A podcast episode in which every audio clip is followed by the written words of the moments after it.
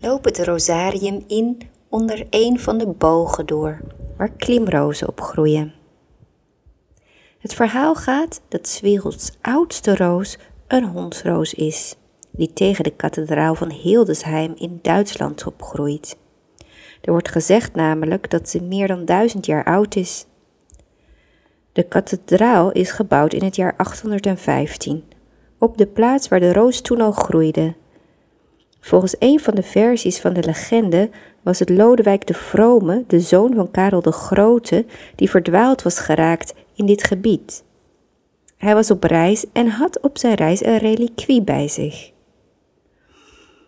Wanhopig doordat hij verdwaald was, bad hij naast de roos. En toen hij zijn ogen opendeed na zijn gebed, lag er sneeuw rondom de reliquie die hij bij zich had en die hij even neer had gezet, terwijl het hartje zomer was. Dat beschouwde hij als een teken om op die plaats een kathedraal te bouwen, gewijd aan Maria.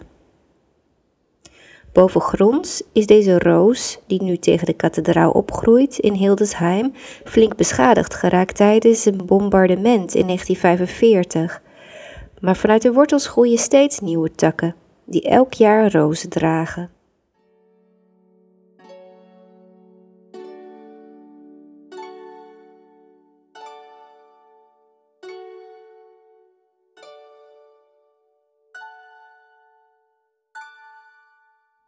Rozen worden al duizenden jaren in cultuur gebracht, voor het eerst in Azië, maar daarna ook in Europa.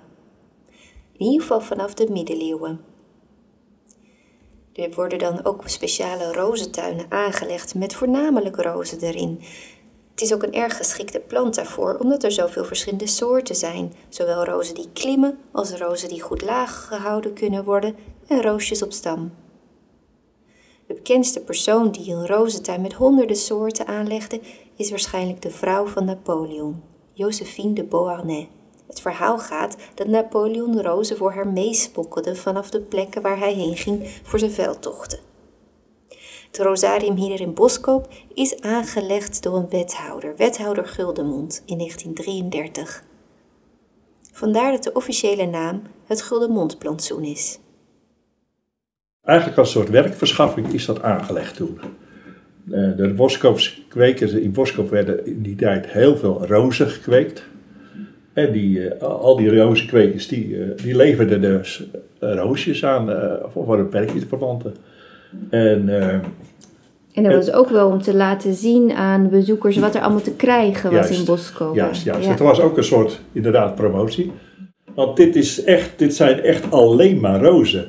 En ja, de, de staan van kleine miniatuurroosjes, parkroosjes, trosroosjes, uh, grootbloemige rozen, uh, klimrozen, stamrozen. Het is heel gevarieerd wat, de, wat er in het, bij ons in het rosarium staan. Er staan ook echt schitterende exemplaren klimrozen staan er. Die, ja, die, dan loop je echt, als je daar zomers doorheen loopt, dan is het ene wolk van bloemen.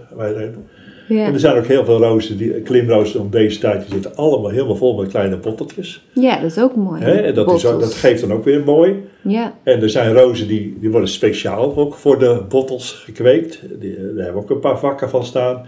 Okay. Die, die, bloemen zijn niet zo interessant. Alleen, op een gegeven moment ze in, dan worden dat botteltjes. En dat is nou een lust voor de vogeltjes en uh, alles wat er ineens op afkomt. En welke vakken zijn dat? Dat zijn de vakken vlak bij het, bij het, bij het schuurtje, daar staan een paar vakken.